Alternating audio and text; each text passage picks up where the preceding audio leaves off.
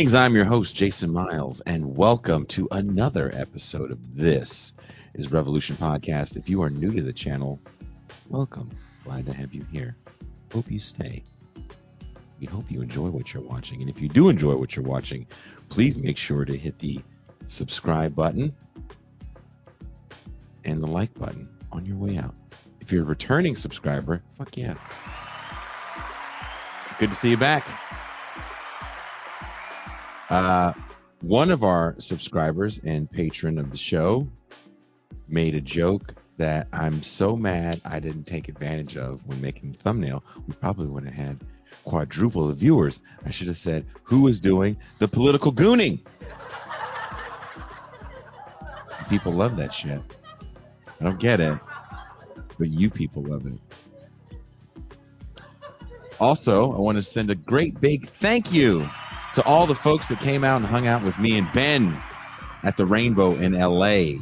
Also, thanks again to the Rainbow for being so hospitable and badass.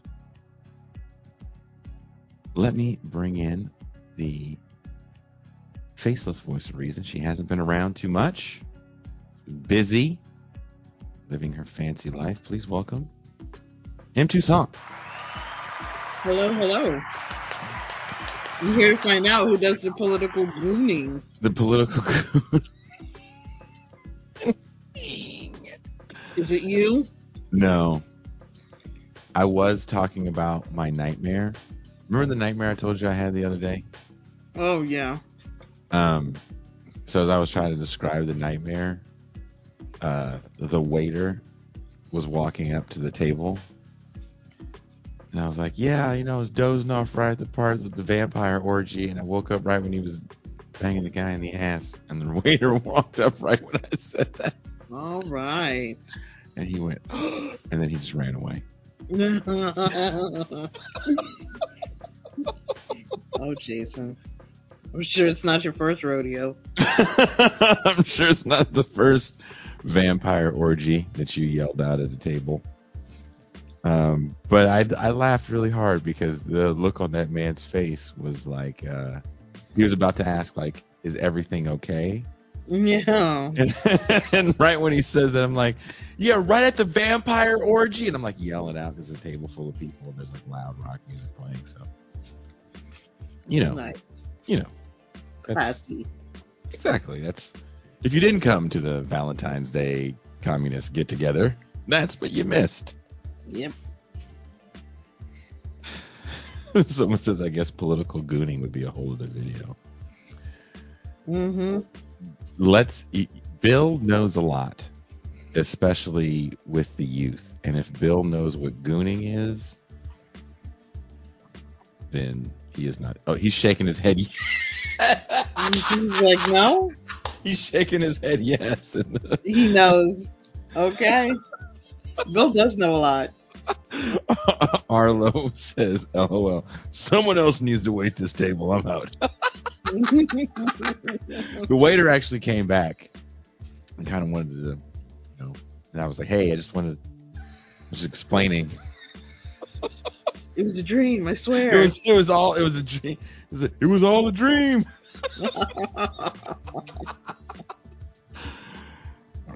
But let's get serious here. Who's grooming the politicians? About a week ago, I saw a post from Adam. Is it Conover? Conover. Conover.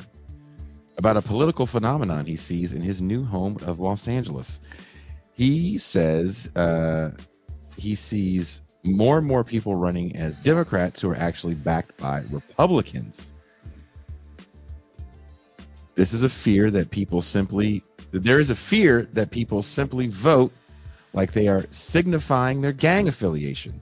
Your platforms matters less than the letter next to your name that will then signal my loyalty oath or vote. If Adam is correct on this, then what does that say about candidates that purport to espouse leftist values? Maybe they're DSA members. Maybe they even say they're socialists. What if these same people are taking money not from Republicans, but from the Democratic Party, or Democratic Party donors. Should we worry about these people as well? How persuasive, how pervasive is this in the political arena and academia? And to talk to us about this, we have insider, political insider Bill Cody, who worked for LA City Council member Gil Cedillo and has some inside dope on who gets money from where and how in certain areas. Having pressure, having progressive credentials can get you in office, but who will you serve if your funding is coming from a nefarious source? Please welcome Bill Cody. Hey there. I did want to say, uh, for those of you who uh, know who uh, Gil Cedillo is, I also work for Eric Garcetti, who many people figure is uh, a Biden type uh, Democratic liberal, um, as well as Tony Cardenas and some other people. And uh, but I'm probably most proud of I I did a uh, campaign with a Green Party candidate, and we were the first Green Party candidate to get matching funds in the United States. And we actually used a uh, Jello Biafra uh, Patton Oswalt uh, concert and made everybody that lined up, mostly a bunch of punk kids who wanted to see Jello, fill out cards that they were donating to a political campaign, and that's how we were able to get them, get the young lady over the uh, uh, the line, and she's now a professor at uh, some university. Anyway. Well, well, Bill has had. If, if you want to know more about Bill, we did. I mean, it was a couple hours long, I think. Uh, Pop Life with Bill last year, I believe. Um, check that out. It's there is Pop Life has its own playlist, so all the shows on TIR have their own playlists on our YouTube channel. So if you want to see that episode, definitely check that out because Bill has a long storied career in film, in music, in politics. Um, didn't you teach in uh, northern Syria for a while? Uh, northern Iraq. Okay, northern Iraq. Yeah. What we call here on TIR Iraqistan. Iraqistan. uh, you know, that was that was when I actually taught during the surge, and I had a bunch of students from Baghdad. And I was telling somebody this story the other day because we were talking about David Lynch, and um, uh, they had had a hard time flying up because they kept bombing the the, the uh, runway at the Baghdad airport. And my bright idea was I wanted to show them Eraserhead so that they could see how sound could be used to make a small space look bigger. Mm-hmm.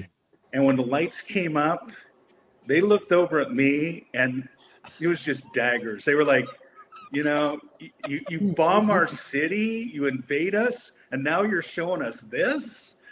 And um, the next day I went down to the bazaar and I got Little Miss Sunshine. They gave me a standing ovation for that.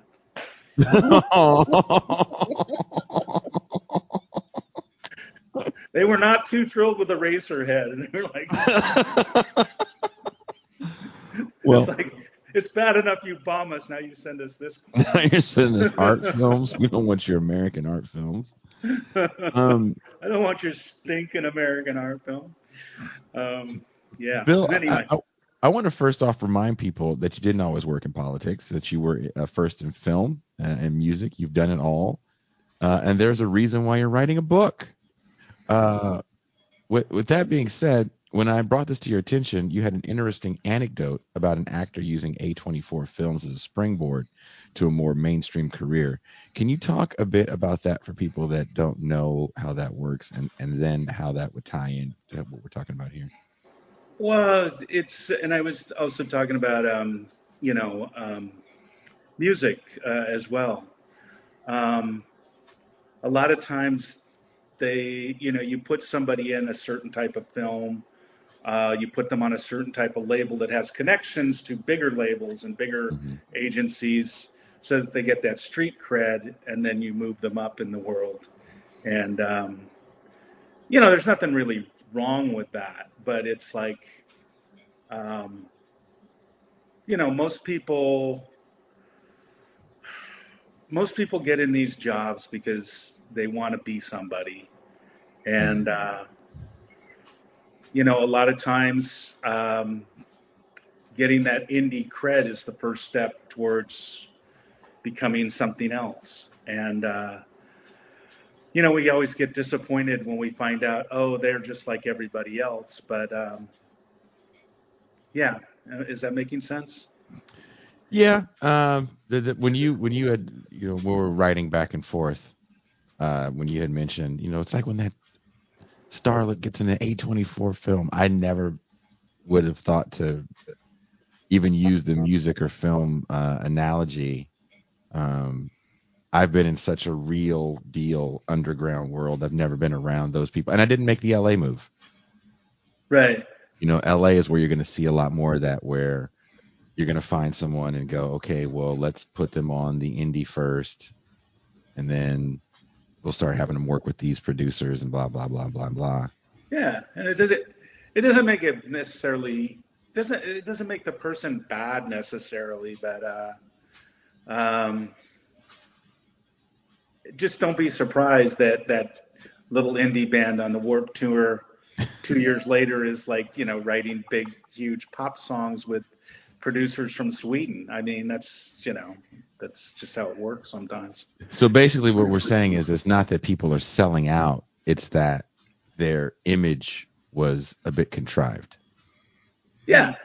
Well, look, well, look at who's the biggest, and, and I consider her more of a corporation than an artist, but hmm. you know, Taylor Swift came from country.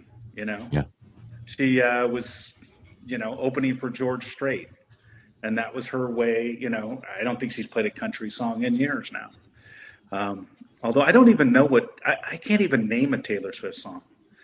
Um, uh, anyway. what's the name of that song? Sing, sing, sing, sing, sing, sing, sing. Yeah, that's the only one. Oh yeah, yeah, yeah. Shake it, shake it off. I do know that one, and I know the one that was in an American Express ad. But uh, but I was talking to somebody like I know eight uh, Miley Cyrus songs, and when I was uh, I just came back from Paraguay. I think I told you that. And uh, I the last night I was I was standing out in the street and I heard that Miley Cyrus flower song.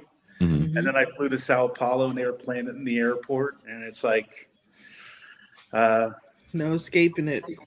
You can't escape it. Um, yeah.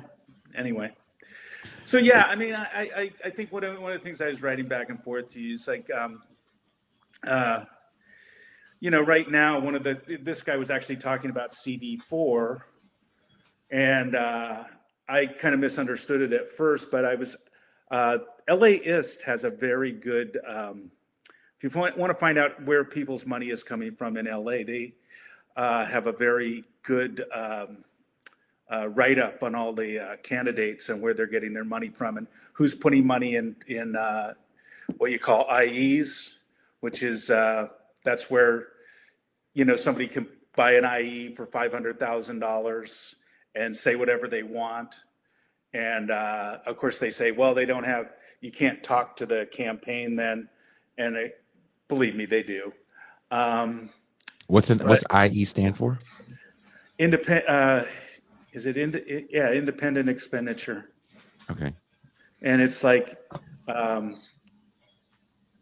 the there were two. Well, anyway, Nithya has an IE for her, but there's a giant independent expenditure from the firefighters against her, like $360,000. And I don't know what she did to piss off the firefighters. And, and, we should probably explain who, who you're talking about when you refer to Nithya. There was a woman, and I believe she's the first DSA. Let me see, I have the censure letter here in front of me. Uh, is she the first DSA LA candidate that they got in office? Mm-hmm.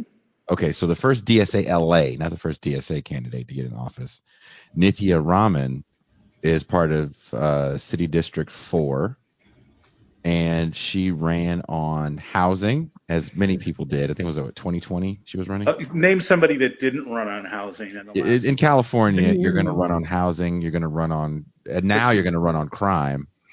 She also um, ran on homelessness because she had started a nonprofit around homelessness, and uh, uh, and she was a was, DS, she was a DSA member. I wouldn't say, in my opinion, she didn't do the exact same thing that we saw with people like AOC, where there was a viral video that launched her into into the public light. It was the first time I saw her was an interview, I think on something like Democracy Now, where she was they were talking about, oh, there's this socialist candidate running in LA.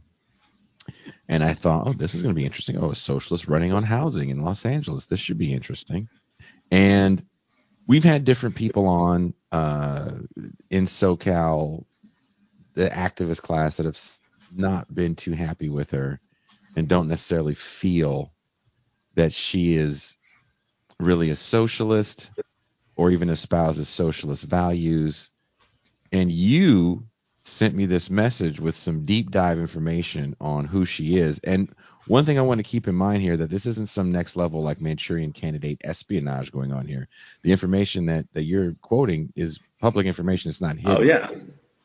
Well, it's yeah. I mean, you can look this up about Nithya. I mean, she's so the thing about Nithya is um, she and her husband are both. Uh, I think they're both first generation um, she's an a, Indian American, and so is her husband. Uh, they met at Harvard. Uh, both of their parents are extremely wealthy. Her husband is a big showrunner. He did uh, a little show called 30 Rock. Damn. Um, and a couple others that, you know, um, I could live off the residuals. Um, and, uh, you know, Nithya's, um, I don't think she'd ever had a job more than like 10 months uh, when she ran. She was uh, the executive director of Time's Up Entertainment, which was supposed to be making films for Time's Up. She had that job for like 11 months. And Time's Up was Time's Up was that after yeah after Me Too, and it was put together by Oprah's people and Hillary's people. Okay. You know, um, it's it's Tina Tchen, who used to work for the Clintons, and um, the other director was somebody trying to remember who, but was like an executive director for one of Oprah's shows. I mean, big names. Say these are mm-hmm. these are names you can easily look up if you want to get into looking into politics. But she worked there, and then she announced, and she immediately had a bunch of Hollywood people uh, supporting her. Uh, Natalie Portman did like a couple of interviews for, I mean, uh, videos for her. Um, and, uh, you know, uh, she, she ran uh, under the DSA ban- banner and Ground Game LA, which was a group that started up. I think they're still around that's connected to DSA. Mm-hmm. Um, which, uh, first of all, uh, some of these tactics uh, have been used by other people, and, and they're great tactics they just ground game was knocking on doors for her, mm-hmm. and um, and they've knocked on doors for other candidates, and and uh, knocking on doors is is a big deal. It really knock, still knock, works. You know? Candidate doors. yeah. I'm so sorry, but do you think the people knocking? I don't want to say are being duped. Do you think they're mm. true believers in the fact that they can have a socialist in office? Are they just true believers in the rhetoric? Um, LA is an interesting place. Mm. Sit back. And okay, I'll I'll put it to you like this. So, um, when all the George Floyd stuff came down, right? Um, all the signs in the windows of the liberal neighborhoods in LA went up. You know, mm-hmm. defund the police, um, uh, Black Lives Matter, et cetera, et cetera. And um, I don't know if you remember this, but all of that, all those protests kind of died down about three weeks before the Fourth of July. Mm-hmm. Those same people bombarded me with so many phone calls about there's a guy blowing off fireworks in my neighborhood, and the police are not down there arresting him. Oof. And Oof. they don't even see the irony of calling me up and screaming at me, Where are the police? The guy is blowing off M80s down the street after they just put a sign up that said defund the police. they they don't things like that don't don't uh, think of it. And it's the same thing if uh, if an unhoused person is living in an RV, they have sympathy for them until they put that RV on their street, and then they are very very upset and they want the police there now. Mm. That's L.A. Um, and particularly not not just LA, but it's LA. Uh, it's a certain type of LA person. So yeah, they probably felt really good about voting for the. Uh, I'm voting for a socialist, but at the same time, like that's what we were just talking about earlier. Is um, you know, Nithya is she's a full blown Zionist now, and uh, oh yeah, that's because her her neighborhood is rich people in the film industry, and so she so came you're trying out, to say the Jews control Hollywood? Yeah, and she has not backed off at all. You know. no, I yeah okay. I didn't say that. I didn't say that. Almost got you. I was just stating the facts. And, and by the way, I don't want to be one of those people. It's not. Look, I've lived in Los Angeles. I went to WashU, but most of my friends are self-hating Jews. So okay, I thought uh, you were going to say only my good friends are Jews.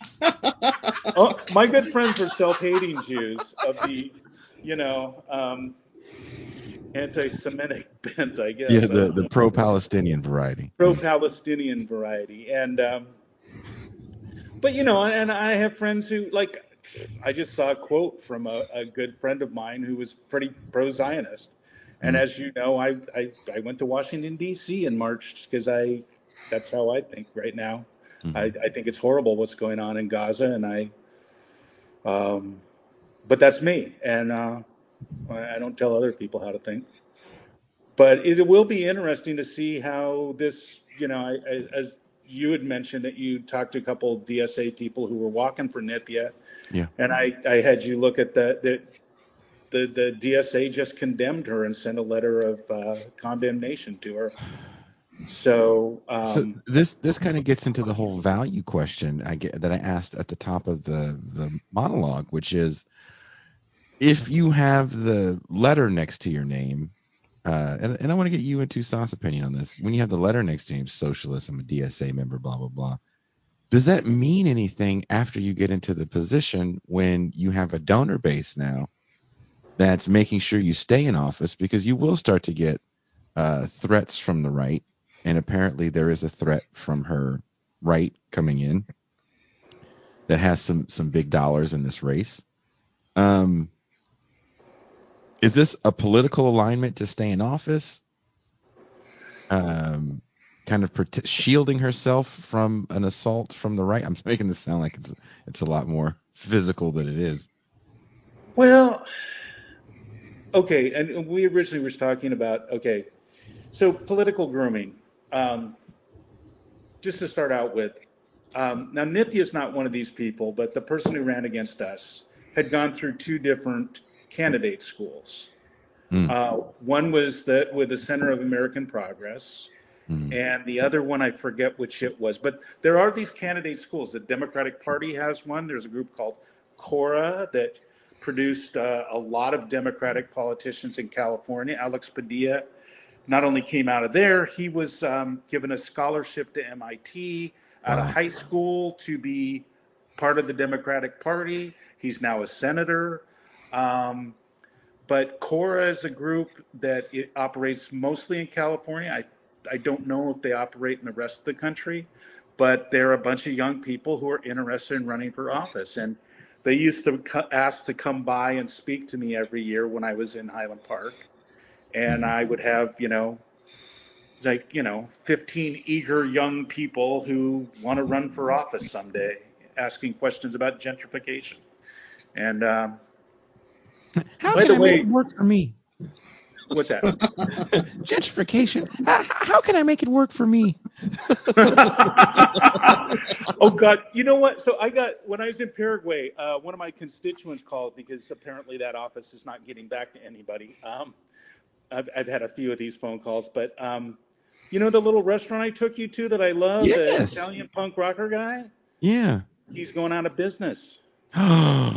it really bummed me out, and and they were like now now that the, the, the neighborhood wants to they're worried that whoever it was the place is being taken over by a big uh, liquor con- conglomerate, and they're worried that they're going to be selling alcohol late at night.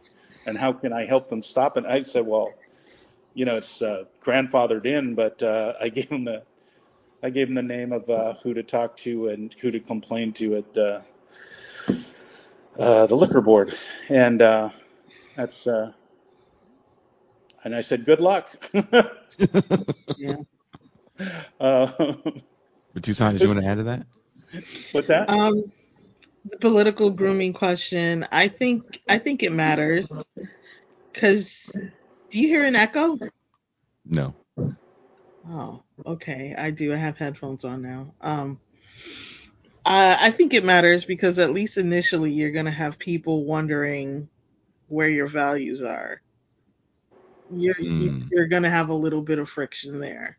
But as Bill said, the person that defeated them in their election um, came from one of these candidate schools, and it didn't matter. Mm. Did it feel? Does it feel like sometimes when you have a city like Los Angeles or New York, for example, where you're kind of going to have these waves, um, especially certain areas of those those big cities, where there's always going to be fresh meat of citizens, gentrifiers, we'll call them, Mm-hmm. and Fresh meat. Fresh meat of citizens. Well, that, well, I'm fresh who- off the vampire That's orgy. who beat us, right? Mhm. I, I I think I've told you this. Like, we won like 75% of the Latino vote, Yeah. but we lost nine to 90 to 10 of the new white people that moved into Highland Park and all those neighborhoods. Mhm. Um, and most of them hadn't even lived there that long. Um, I mean, it was like night and day. Like, it, had it just been Latinos in, in CD1, we would have won handily. Um, and and why is somebody who works for that? And I, I just went I just went through the our our opponent's um, uh, funding, and the it's like a, a if you like young actresses, she got all of their. Um, Gaby Hoffmann sent a check from New York. Uh, Oh, wow. Alison Pill, who I adore, she donated twice. And uh, and this one, I finally figured it out. But Betty Thomas, you know, the actor who became director, uh, apparently she's friends with uh, Jane Fonda, and who was against us. And uh, uh, one of the IEs was put together by Betty Thomas. And Wait a minute, wait a minute. live- Why was Jane Fonda mad at you? What did you guys do to piss Jane Fonda off? I don't know, but you know, the boss was a friend with Tom Hayden. Maybe she still holds a grudge. You know, I don't know. You over there I- pissing off GI Jane, man. What did you do wrong? I don't You know, Called her. Hanoi Jane. I called her GI. Take that. Um, Hanoi Jane. I, I, my favorite Jane Fonda was when she was married to Ted Turner and she sat in that box doing the tomahawk chop. Racist Jane was your favorite. Jane No one remembers racist Jane as much. She's not as popular. Someone said Oh. CIA Jane. Um, Um, but, but, but you know, the one thing I will say about you and Izzy is that I, I, because I, was looking up a bunch of stuff, and she and uh, Kenneth Mejia, they're the only two that have said, you know, they want a ceasefire in Gaza, and um, they can't get the rest of that city council in communist LA to go along with them, and I find that really odd, but uh, it does kind of make sense. And I think people, I think people are afraid uh, sometimes in Los Angeles to say certain things. So, um, but does it make it okay? So you had made some statements about because one thing we're not really talking about here is why the where the money comes from makes a difference. And let's go back to Nithya for a second. You were talking about um, how she's so the her she ran on sorry for for kind of jumping all over the place she ran on trying to fix homelessness and housing but she's real cool to do sweeps in certain areas yeah, well, I definitely knew that because I was, uh, and I should. Anyway, I was at I was at a police board thing, and and um, I, I actually there's a great quote from her uh, from her L.A. Times interview that I was looking at, which I found interesting. Uh, where's this one? This is from Nithya. Um, how many LAPD officers they need? More or fewer? Raman, I don't know. I'll tell you the same I told you last time, four years ago when I was running, which is I don't have a sense of how many officers that the city actually needs. I don't have clarity on how officers are deployed, she said in an interview. And while I engage with LAPD, we don't have a significant over, operational oversight into how they work. Well, that's probably because she doesn't go to any, none of her people go to meetings, but that's just me. Um, I gotta find, where's this? Anyway, uh, anyway, I can't, uh, She seemed really comfortable saying, I don't know.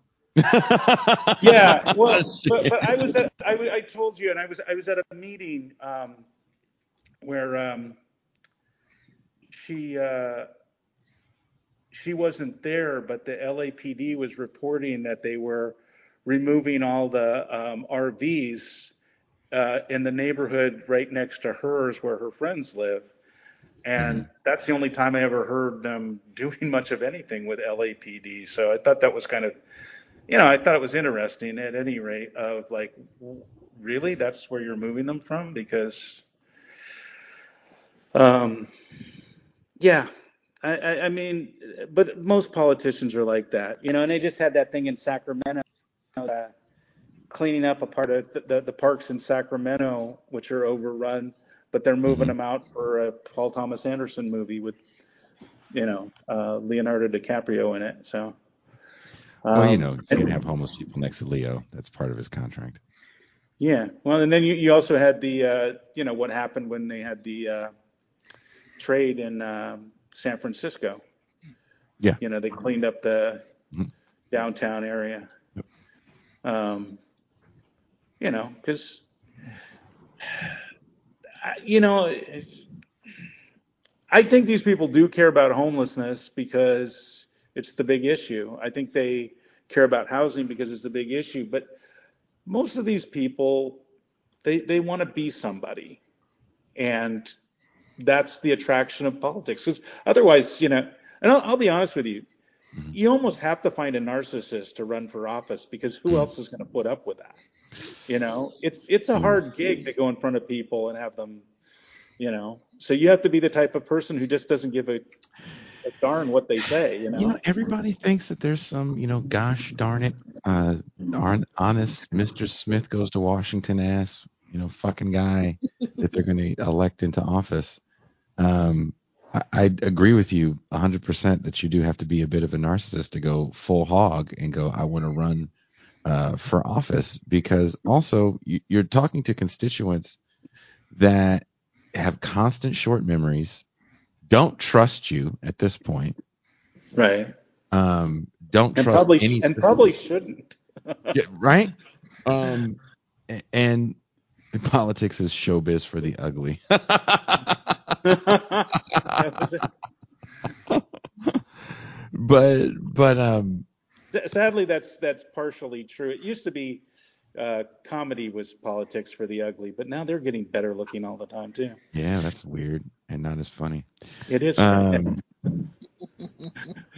but but when when I when I think about these things, I I do think that a lot of these people want to make their mark in something and have their signature legislation, Mhm. especially if they're careerists that want to move up some sort of ladder. It's like, well, I have to have my signature thing, and sometimes that signature thing will, will backfire on you, as as um, feelings change, as the political winds change. Think of Kamala Harris, for example.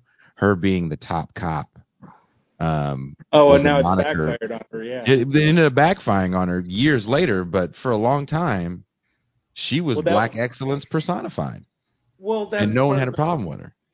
That's part of the problem with the two parties, right? Mhm. Um, and I, I have become somebody I, I don't I don't know what party I'm in at this point, um, because I have some views that certainly don't sit with the current Democratic Party or the current Republican Party. But um,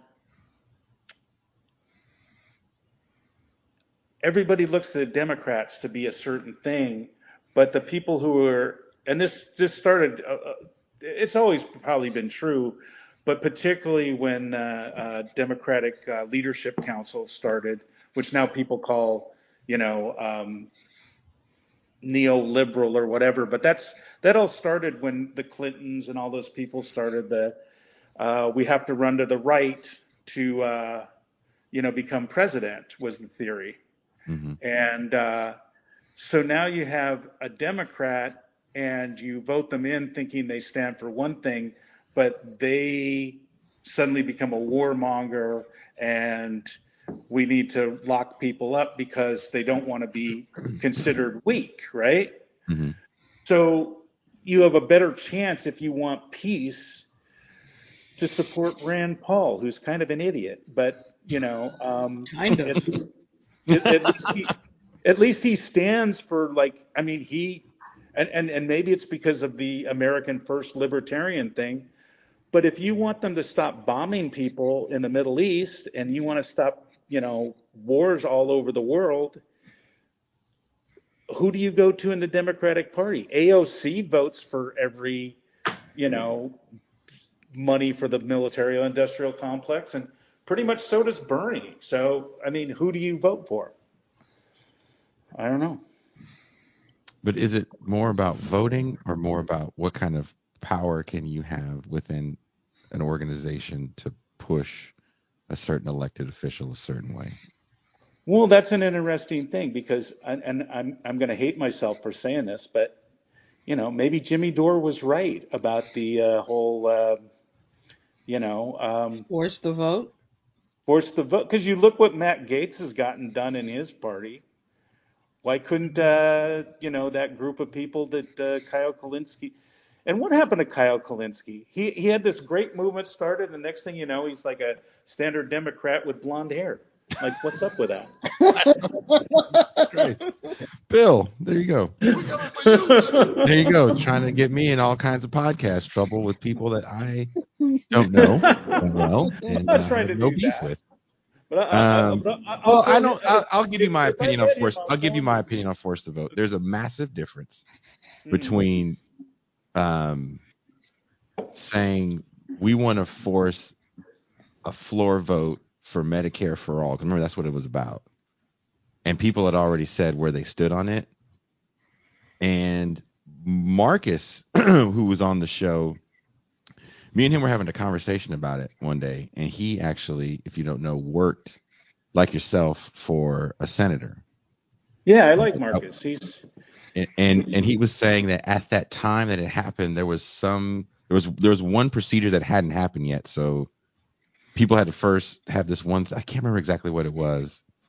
And he was like, that hadn't happened yet. There was also the thing. There was like money. What what checks were supposed to go out at the time? There was like a lot of things, and Marcus was giving me all these these laying out all these reasons, right? Mm-hmm. And and he was like, ultimately, that wasn't. What were you going to do after you did that?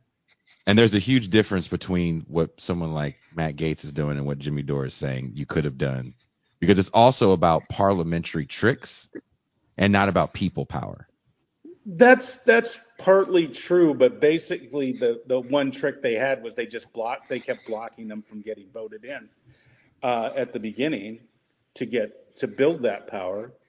Um, I guess I guess my concern, if somebody put uh, I don't know which party I'm in means you're a conservative. I don't know if that's true, but uh, who knows?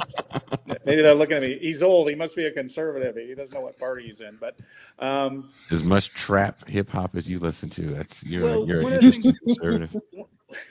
One of the things Marcus and I were talking about is like they've spent trillions on the F-35, which is a piece of crap, right? Yeah even if you were a military person, right, it's a piece of crap. And the RAND report actually predicted what's happening now. They said by the time you finish building this piece of garbage, the whole warfare is going to be different. It's going to be drones and things like that. And that's exactly what's happening right now in all these wars. They're finding out that, I mean, we, we have ships over there firing, you know, $60 million missiles at a you know fifteen thousand dollar drone and we can't hit it. um, in the Red Sea. I mean, it's just and and the Rand Corporation that that was Lockheed Martin paid for this study said that's what was going to happen by the time the F-35 came out. And they just kept going forward with it. We got to spend this money. We got to spend this money. It was the same arguments they're using now. Well, you know, it's made in 50 states and blah blah blah. But just think how many states would have, uh, you know, health care if we had, you know, actual health care in this country.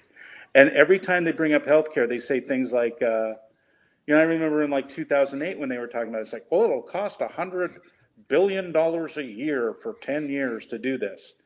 And now suddenly they can they can find a hundred billion dollars for anything right now.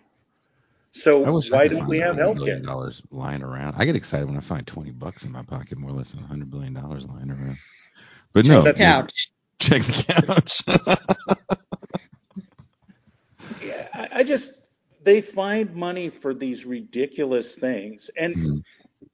and and then when you ask for something, that, so I, I don't know if force the vote would have worked, but it, I haven't seen the the quote unquote squad or whatever you want to call them. I haven't seen them do much of anything. because they're not they're not a political bloc. But that's the thing. That's all marketing, right? Yeah, That's all. That's let's get back to media creation. And I think a lot of what we see here with the letters next to your name, D or or, or R or or even uh, DSA elected, a lot of times it's about marketing to hmm and and we're in an era now where people really understand themselves as brand in a in a way that But do, do you think right now, one thing that what's interesting to me is because I did, I did, I'm outing myself because, you know, none of my political people are on here in the chat. But I, I told Jason this. I, I went to Washington, D.C. Um, uh, for the march. I almost went to the second one, but I was on my way to Paraguay. Um, but I've been to a couple of the marches, uh, you know, to, um, you know, demand a ceasefire, which I hope we see. But you don't see any coverage, and these are massive. There's protests every day. Mm, And back in the 60s, when they were protesting against the Vietnam War, that was in the papers. Now it's not. But, But that was when- also part of a narrative of a young generation that you were a part of, hmm right? No, no, that was my brother. I'm I'm I'm too young for that stuff. I was, Bill. I'm, I'm old, but I, Drake fool you. I, I'm the I'm the Blue Oyster Cult generation, my friend. but you're like, fuck the 60s. I'm like I'm like smoking uh, smoking uh, really bad pot with seeds in it and holding my lighter up for the light show during uh, you know Don't Fear the Reaper. Uh, but, but that I feel this is my opinion in Tucson. I don't know if you agree with me on this. I feel that is an era where that was the the narrative that the media wanted to show. This young generation of uppity, privileged kids protesting a war against the greatest generation. Right? And that that was the media narrative that we got. Mhm. Now not so much. And you got to ask yourself too, was it the protest that stopped the Vietnam War or the Viet Cong? Oh, I think a lot of things stopped the Vietnam War. Uh, But it wasn't And a flower and a gun. Probably not. I mean, um, you know, I, I, I I Smart think, money uh, says no. I, I, well, I, th- I think it all. I, I, I think everything's always a, a group of things, but Mhm. I, I am kind of stunned at, um, and it's true, because when I went out with these young people walking, and I, and there was like, there was like 20 old people, and everybody else was young, Mhm. and there were like 200,000 people there. The the one time I was in D.C., they Mhm. get all of their news online. They don't they don't they don't care what the New York Times says. You know, th- there's all these articles in uh, the paper of what MSNBC says, what Fox says. They're they're not listening to any of it. There's They, but they are, they are, because everything they're listening to online is someone that read the New York Times and goes, in the New York Times they just said this, and I'm going to comment on why I think this is wrong, right, or whatever. that's a good point. So yeah, th- I hate when people say I don't read. It's like okay, well you just watch someone else that does. and That's just lazy. Just read it. Mm-hmm. You don't have to like it. Their foreign policy is going to suck. There is some decent journalism in some of these newspapers. Uh, there is some decent journalism that you can get out of some of these these uh, these news shows. Some, I don't, not all, but you know, there's nobody on. There's a few people that actually go out, but then you have to, you know, I don't even want to get into the weeds on this. Some of these people that go out and do journalistic reports, it's like, how'd you get that access, man? you know, what is this story gonna what is this story gonna be like? You just walked into China like that, willy nilly, and Just Well- walked into China. I don't see anything wrong here. So everybody's having a party. well, that kind of brings it back to what we are supposed to be talking about. Like, Mhm. if you if you re- really want to be a good voter, right? If you Mhm. really want to be a good citizen, I think you have to like. I, I would say the first thing you want to do is anything you read, any politician, find out who's giving them money. Mm. Because it's a transactional world, whether you like it or not. Mm. And if somebody gets, you know, a million dollars from somebody, that person wants something from them. And more often than not, eventually they're going to give it to them. And, uh, or they'll give that million, the next time they'll give that million dollars to somebody else to run against them, you know? And, uh, Oof. you know, I, I, I think, you know, I, I'm, I'm just one of these ridiculous people. Like the first thing I do is look, where did this person go to school who wrote this article? And, Ooh. uh, you know, Mm.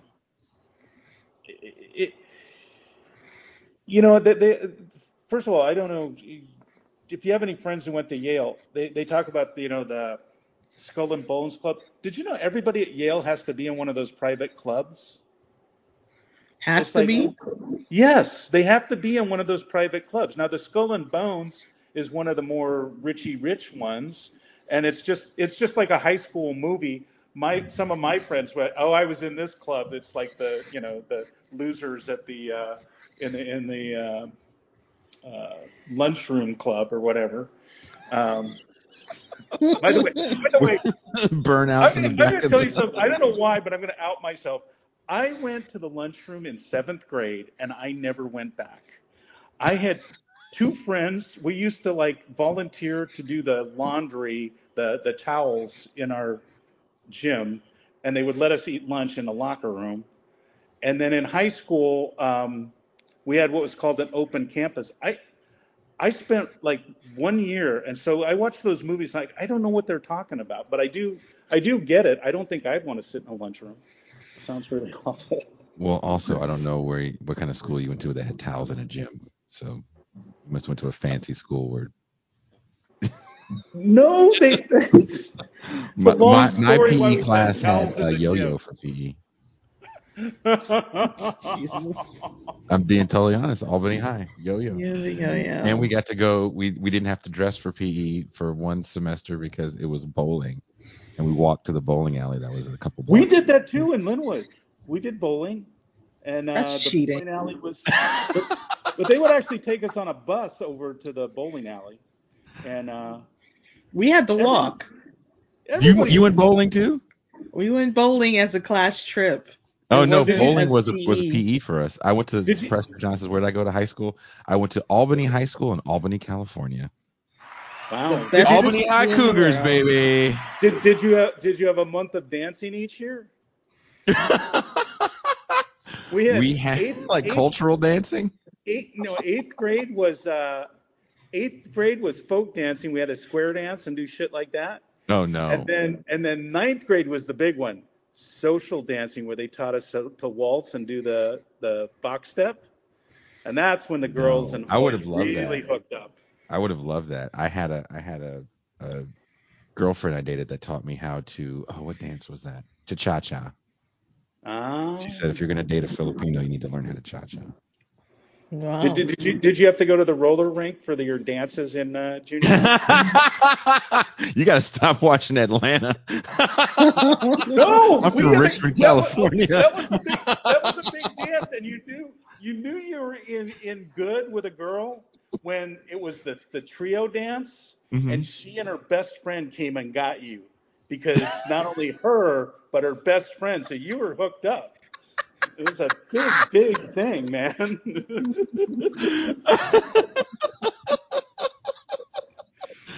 No, I we did not have that at my school at all. My school also didn't have things like rallies. And then didn't have what? year- You didn't have rallies? rallies, and then one year we didn't even have cheerleaders. Wow. Yeah, it was a very different school, man. Very Well- different school. Hippies kids, Oh, hippies Hippie- kids. I literally, hippies- liter- literally, Country Joe McDonald's son went to school with me. oh, did you know Seven McDonald? Uh, nope, not that one. Okay. Anyway, um, Another number. You said Devin or Seven? Seven, Seven. was Devin. was- Devin, I know Devin. No, Devin, Seven McDonald was uh, one of Country Joe's daughters. no, I know I've son. known her forever. Anyway, um, so back to the grooming. So,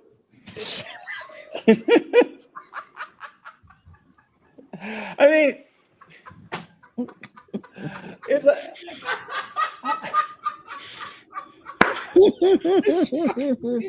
growing politicians, because that's what we're talking about.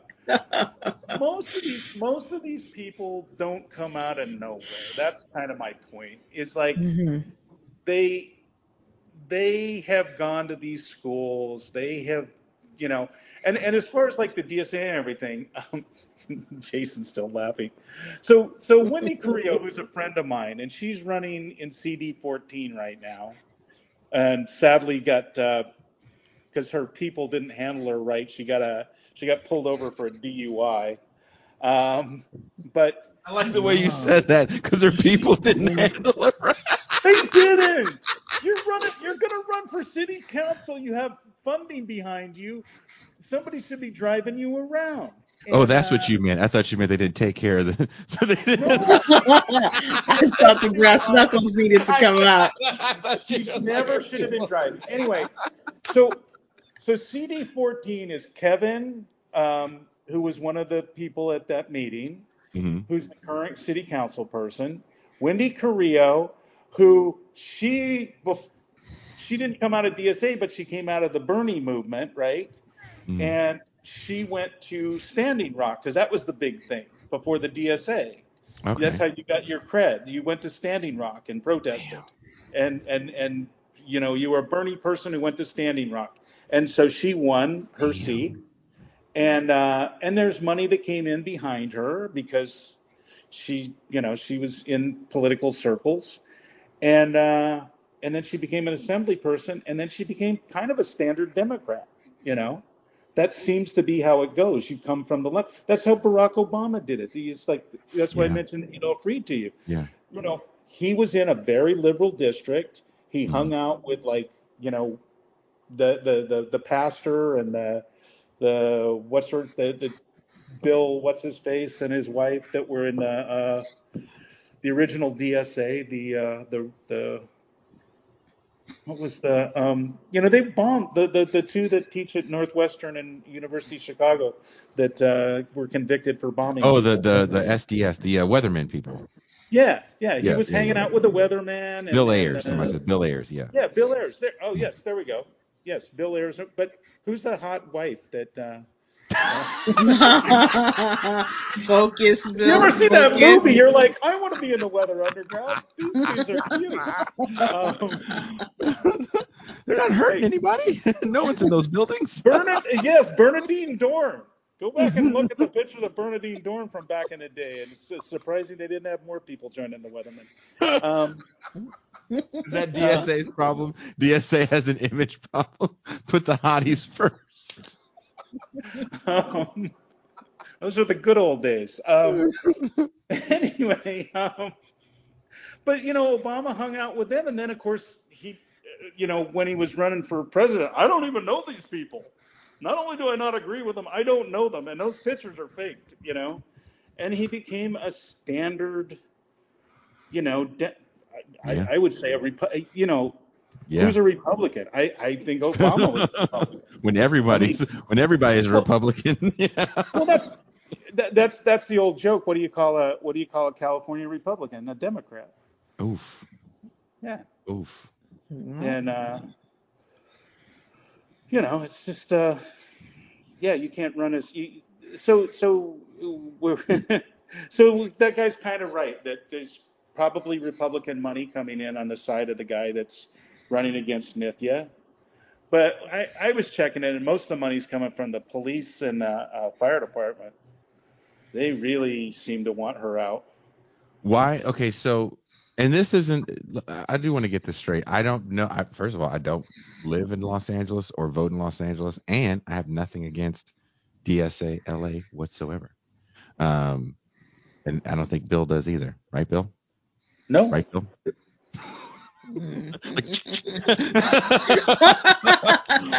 right, Bill? We coming for you,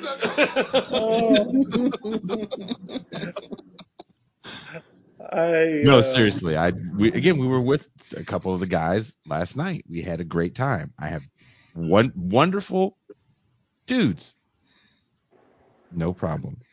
This is No, well, it, it just it surprised me because of the fight that they're going through with Nithya right now. I think Um, there. I think the person running against her that you know the police in Los Angeles, as you know, as a longtime LA resident, is a Yeah. gang of its own. Well, it, I, I will say it. It's a whole different animal right now. It's prim- It's something like 85% Latino. Yeah. Um, and you know, uh, as I as you know, I I was friends with and went to all the punk rock shows back in the day, and they did used to. I mean, Daryl Gates was a different animal, Oof. and uh, you know they used to surround the clubs and just beat the shit out of the kids, and and uh, they used to do that at at protests too. Um, you know, all through the 90s. There used to be a September student uh, criminal justice march, and every year they beat the shit out of the kids, you know, and it was like, uh, um, you know, I, I, I'll, I'll just, I, I'm not sure I've talked to you about this, but I, I originally got recruited. I got recruited to regular politics out of, I was doing, um, I was part of a group called Direct Action Network, and we did protests around um, globalization and uh, the, the the nobody even seems to remember the battle in Seattle anymore. We did the DNC, and um, Mhm. and uh, then I was recruited to do regular politics after that because I was kind of just volunteering and doing stuff. But um, when we did the, um, we had a thing called the Convergence Center, and um, that was when they just started um, penning up the kids and or any protesters.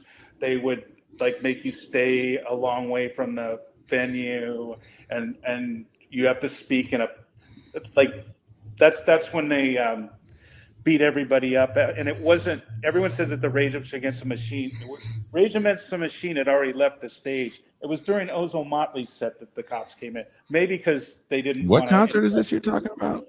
There was a for the 2000 DNC. We had a Oh, the 2000 DNC okay and they made everybody go in a pen to watch. hmm And then they came to the back of the pen, and the police said everybody has to leave now. And then they stood. There was only one exit, and they were in the exit. And then they just started shooting the shit out of like they had those beanbag things. Yeah. And uh, it was just they just you know it was just typical LAPD back then. Um, and uh, that was a different time because Tom Brokaw called us like uh, despicable young people and blah blah blah. and it was, a, it was a bunch of like most of the organizers were like at the ACLU, and, and they're the people who went on to become Democrats and be part of the city council. But um, uh, yeah, so they they uh, uh, Rage Against the Machine played, and then Ozomatli got on stage, and that's when they uh, started shooting uh, rubber bullets into the crowd and telling everybody they had to leave. And um, I don't know where it's going with this, but Can we uh, say shout out to Ozomatli for following Rage Against the Machine because that's a really tough follow. it is. Yeah. But you know, they, maybe they just weren't.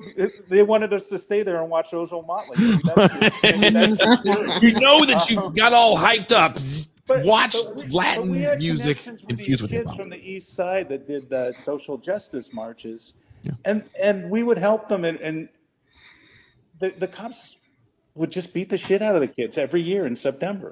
It was like a, and they didn't arrest anybody because they didn't want to arrest anybody. Like, what do you They just want to beat the shit out of people. Yeah, and they used to do that to the punk clubs too. It's like they just, you know, uh, I, I meet people here in Athens. Oh, they used to arrest us. It's like they didn't arrest people then. They beat the shit out of you. They didn't even want to bother taking you in. But that's that's why I wanted to bring up. You know, like if if if the candidate running against Nithya is getting you know LAPD money and LAPD and the sheriff's department, the little bit that I've been following, they're pretty. They're still pissed about the whole defund shit now. Four years ago. Yeah, but what they're doing, and that's the thing that they were asking Nithya, they're down like 1,500 cops, and they're not going to get any more. And they're, we're down. c- City of LA is down to like 1,500 sanitation workers. Mm. And look, I don't know what you do about that, but most of the people who have those, like I said earlier, you know, they're the, the same people call you up and they want somebody arrested for blowing off fireworks. They want, you know, that that's how people are. Unfortunately, it's like everybody hates the cops until there's some guy in your yard who's taking a whiz, and then they want the guy arrested. You know, it's just, it's just, it's just the way it Taking a whiz? man. Taking a whiz in the yard today takes the- everything you got. There's a guy peeing at the other guy's street.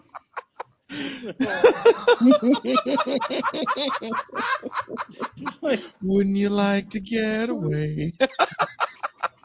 and that's I, I, told you this. This is like like I'm out there with with people, right? And I always knew I always knew it was coming when somebody would sidle up next to me, right? They didn't want to say it in front of everybody else. They go like, eh, you know, Bill, it's not that I don't have empathy for the homeless. And I knew that the next thing that was coming was was something along the lines of, have you seen some of the things they do in Saudi Arabia to people? Or, you know, not not not all of the Fuhrer's uh, ideas were wrong. You know, Well, Like, Jesus. I'm not saying we starve them, just gas them first. you know. But whenever they said that, and it, and it was like it's it it's they don't even know what a stereotype they are because that's mm-hmm. always how they say it. It's not that I don't have empathy for them. It's like empathy or sympathy. Would we should we argue definitions here? Like you know. So, someone says NIMBY will save us all. Look, we that it's P in my front yard, so you're gonna have to change that acronym to P, mm. P in, in my front yard. Uh, I think if so, if I saw, if I had, first of all, if I had grass, and someone was pissing in it, and they were like full hog in front of the window or something, pissing in the grass, I'd be, I'd be like, hey, hey, kill the grass when you do that. That's that's all. I, that's what I would say. That's too acidic. That's too So- acidic. So I'm gonna I'm gonna tell I'm gonna tell my best LAPD story, um, and I, I'll make it short, okay? But it does take a, a couple of minutes. So right before the riots, um, and and everybody knew what was going to happen if the cops got off, right? hmm You talking about Um, uh, 90, 92. 92. Okay. Um, I had just changed my life, and I had a handful of days at the time of not putting a lot of substances in my body. And uh, I had bought this car actually from the drummer of the Dream Syndicate, uh, but actually I bought it from Steve Wynn, who bought it from the drummer of the Dream Syndicate. So it was a total Dream Syndicate car, and it was a '68 Dodge Dart. Okay. And um, some kids tried to steal it from my front yard, and I called the police, and they, um, uh, my friends were like, ah, they're never going to answer. And it took like forever for them to like take my report. But I, it was one of those times. I'm glad I did the report, right? So we get up the next day, and my car's gone, right? And uh, so I call in. I said, you know, I made a report last night, and somebody stole my car. And they said, uh, can you give us the license plate? And I said, yeah. And I give them the license plate, and then I hear this, hold on a minute. And then the next thing I hear is like, uh, uh, like false report of a stolen car division or whatever, you know. And I said, what? And it's like, just give us your license number. And then I give the plate number again. He goes like, hold on a second, and then I get like hit and run. Yeah. Anyway, turns out that these guys had stole my car and smashed it into a police car, right? Oh. And then and then gotten away. And um, fortunately, I had called my city council person, so they sent a policeman over to take me downtown. And it was literally the day before the verdict came down, so they were already on edge. And they took me in this uh, thing in this room and started like it, it was like I was on Kojak or something. It's like, so let me understand, Mr. Cody, you uh, rammed your car into a police car and then went home and reported it stolen. Is that correct? And I'm like, no. It's like- and, and they kept doing this like thing. So finally, I go like, I'm like, you need to stop this right now. It's like I told you, I didn't, you know, my car was stolen, and I'm I'm giving this guy the business, and their captain comes out and goes like, why are you giving my my police officer a hard time? And I said, I said because he's an asshole, sir. And then he goes, what did you say? And so they go through this thing, and um, make a long story short, they finally admitted they were wrong, and blah blah blah blah blah. And um, so anyway, the policeman who brought me down there, he pulls me outside afterwards, and and uh, he goes, Mr. Cody, can I? I- I'm going to drive you home in a minute, but uh, uh, I just need to talk to you about something real quick. And I said, Yeah, what's that? And he goes like, Well, um, you know, we've been very, very wrong on all of this. We made a false accusation towards you. Your car's been stolen and rammed into a police cruiser, and you, you know, blah blah blah. And he goes, but I'd like to tell you one thing. And I said, What's that? He goes, Next time you're in a police precinct office with 20 policemen and their captain and no other civilians, don't tell their captain to go fuck himself.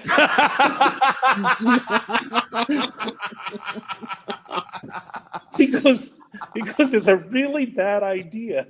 Mm. And, and I don't want to say this wrong, but you're kind of lucky. You're kind of lucky I didn't uh, fuck you with this baton. But I, I was like newly, I was like new, I didn't have any, I, I mean, I was newly clean and sober, and I was really angry, and, and they fucked up my car. And then the next day, the riots broke out, and uh, you know, They fucked up your rental. What's that? I said, then they fucked up your a rental. Yes. Rodney King. You're like, no, And, no. the, and the funny thing is, the meat puppets were coming up to town. They were going to stay at our house, but they couldn't get in because we were blocked in. And so finally, the next day, when everything went haywire, I drove up to Santa Barbara and uh, watched the meat puppets, and they had a total of uh, 52 people paid that night, and me and a handful of other people, and Jason Priestley, who was a big fan, and two Oh, supermodels. And um, and then I went on the road with the meat puppets for four days because they convinced me to. And by the end of four days, I called my roommate and I said, "How bad is it down there?" He said, "Well, there's a tank in the in the grocery lot, but other than that, it's fine." I go, "I gotta get." a- get I, did I, you I was like, "I don't care if they're burning shit. I gotta get away from my friends because they're going." did you did you see that Bill put his thumb up and a thumb? Did you see that Toussaint? What? What's that? He put his thumb up and then a thumb came on the screen. Oh, how'd that work? I don't know. That's Toussaint, put your thumb up. See what happens. Yeah. I did my part. so Toussaint, in closing, In closing. how do you feel about uh, Are, are, politicians? are we doing the champagne room? Oh yeah, we're we're getting ready to do the champagne room. That's why we're Okay. wrapping this this one up. All Toussaint, right. how do you feel about grooming? Um, it's okay when it's done to pets. Pet grooming is okay. Some kinds of grooming are okay. Mhm. Pet grooming is one of them. All right. AI read the thumb as a thumb. I like that. I don't I don't know how does he do it? I I can't think get people are reacting during the show. Maybe that's it. No, it has something to do with your I don't know how he did it. All right. Well, Bill's ready for the champagne room. Someone says know. there's no link to the champagne room in the Patreon. Is I don't know if that's true. if it is true, then they're liars. Okay. it should be up. It should be up. Make sure you hit like for this show. That's what the thumbs up is supposed to be. Ah, Ah. that's what you're here for. God damn it. So, Hit like. thank you guys for checking everything out. If you're new here or a returning subscriber, please don't forget to hit like if you haven't. If you're listening on Apple, subscribe and you can get access to the champagne room as well, which we're going to in just a second. If you have the means and you enjoy what we do here on TIR and want to make sure we can continue to bring you this level of serious content talking about Bill getting Talking Rose. by the police. then become a patron for as little as two dollars a month or thirty dollars for the year. You can have access to the patron only champagne room, join us for movie nights, get special patron only merch, and so much more. Okay, apparently when I hit publish four days ago, it didn't publish. So I will put that link up. Just give me a second.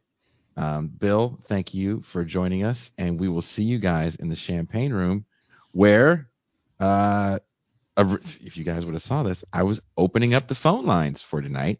Oh. So if you guys have something you want to say about the first hour, we're here for it in the champagne room.